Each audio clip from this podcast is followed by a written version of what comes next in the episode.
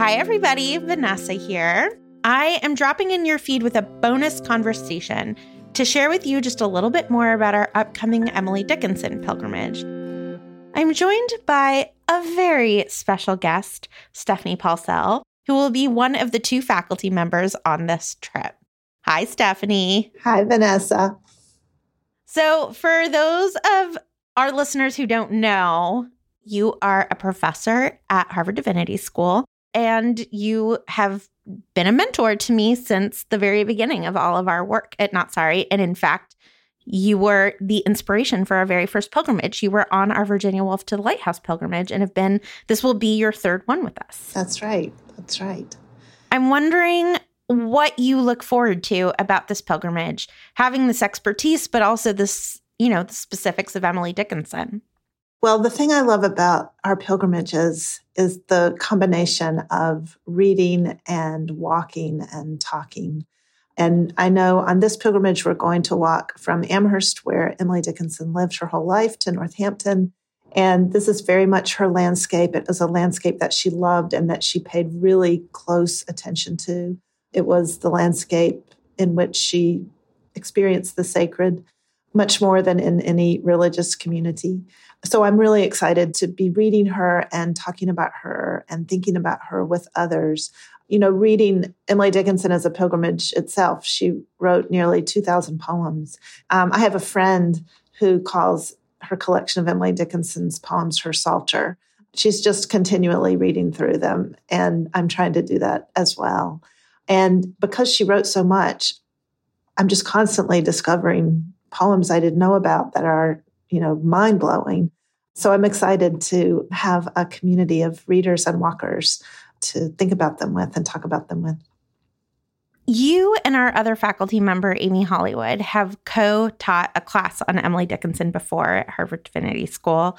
I'm wondering what you learned in co teaching the class that you're going to bring onto the pilgrimage.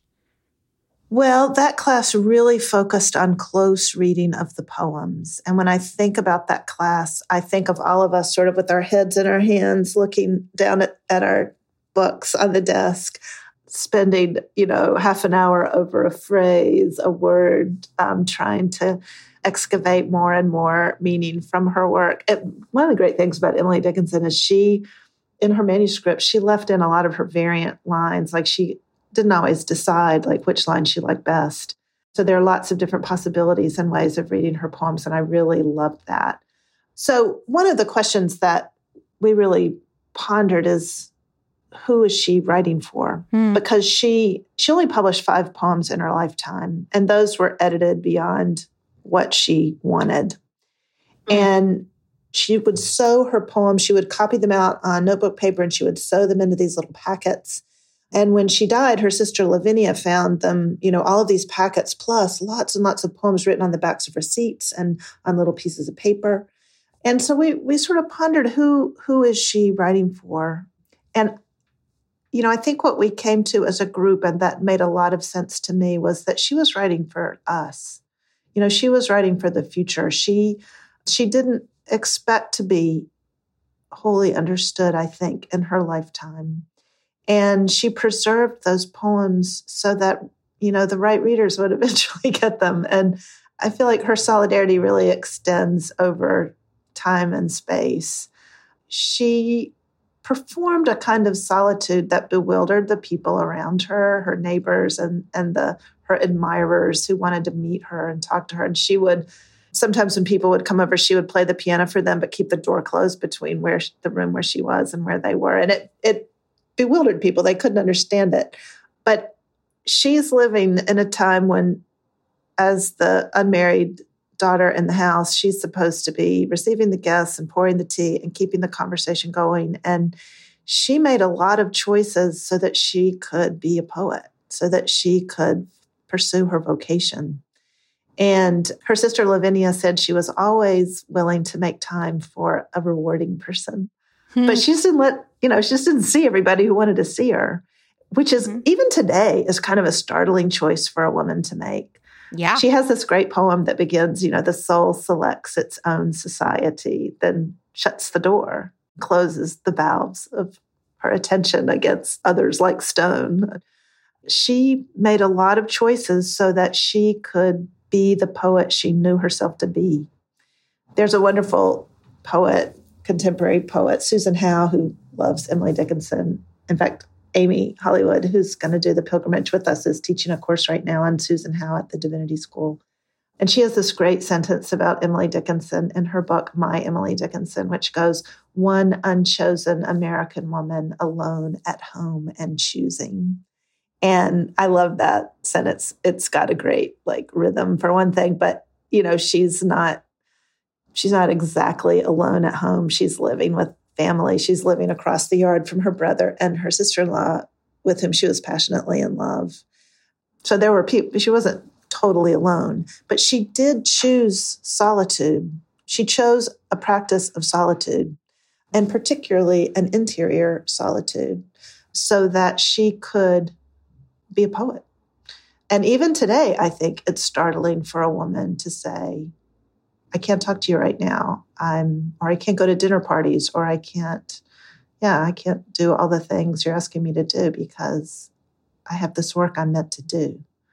Yeah you know, the theme for the pilgrimage is solitude. And I'm wondering what lessons you think about Emily's solitude are relevant for today. I definitely hear you just on like feeling empowered to say no. They're like, I've got reading to do, I have an interior life to attend to. But I'm wondering if you have any other thoughts about Emily's solitude and sort of like the blessings that you hope it offers to people today. Yeah, absolutely. Can I read a poem? Please. This is a kind of a late poem. It's number 1696 in the Franklin book.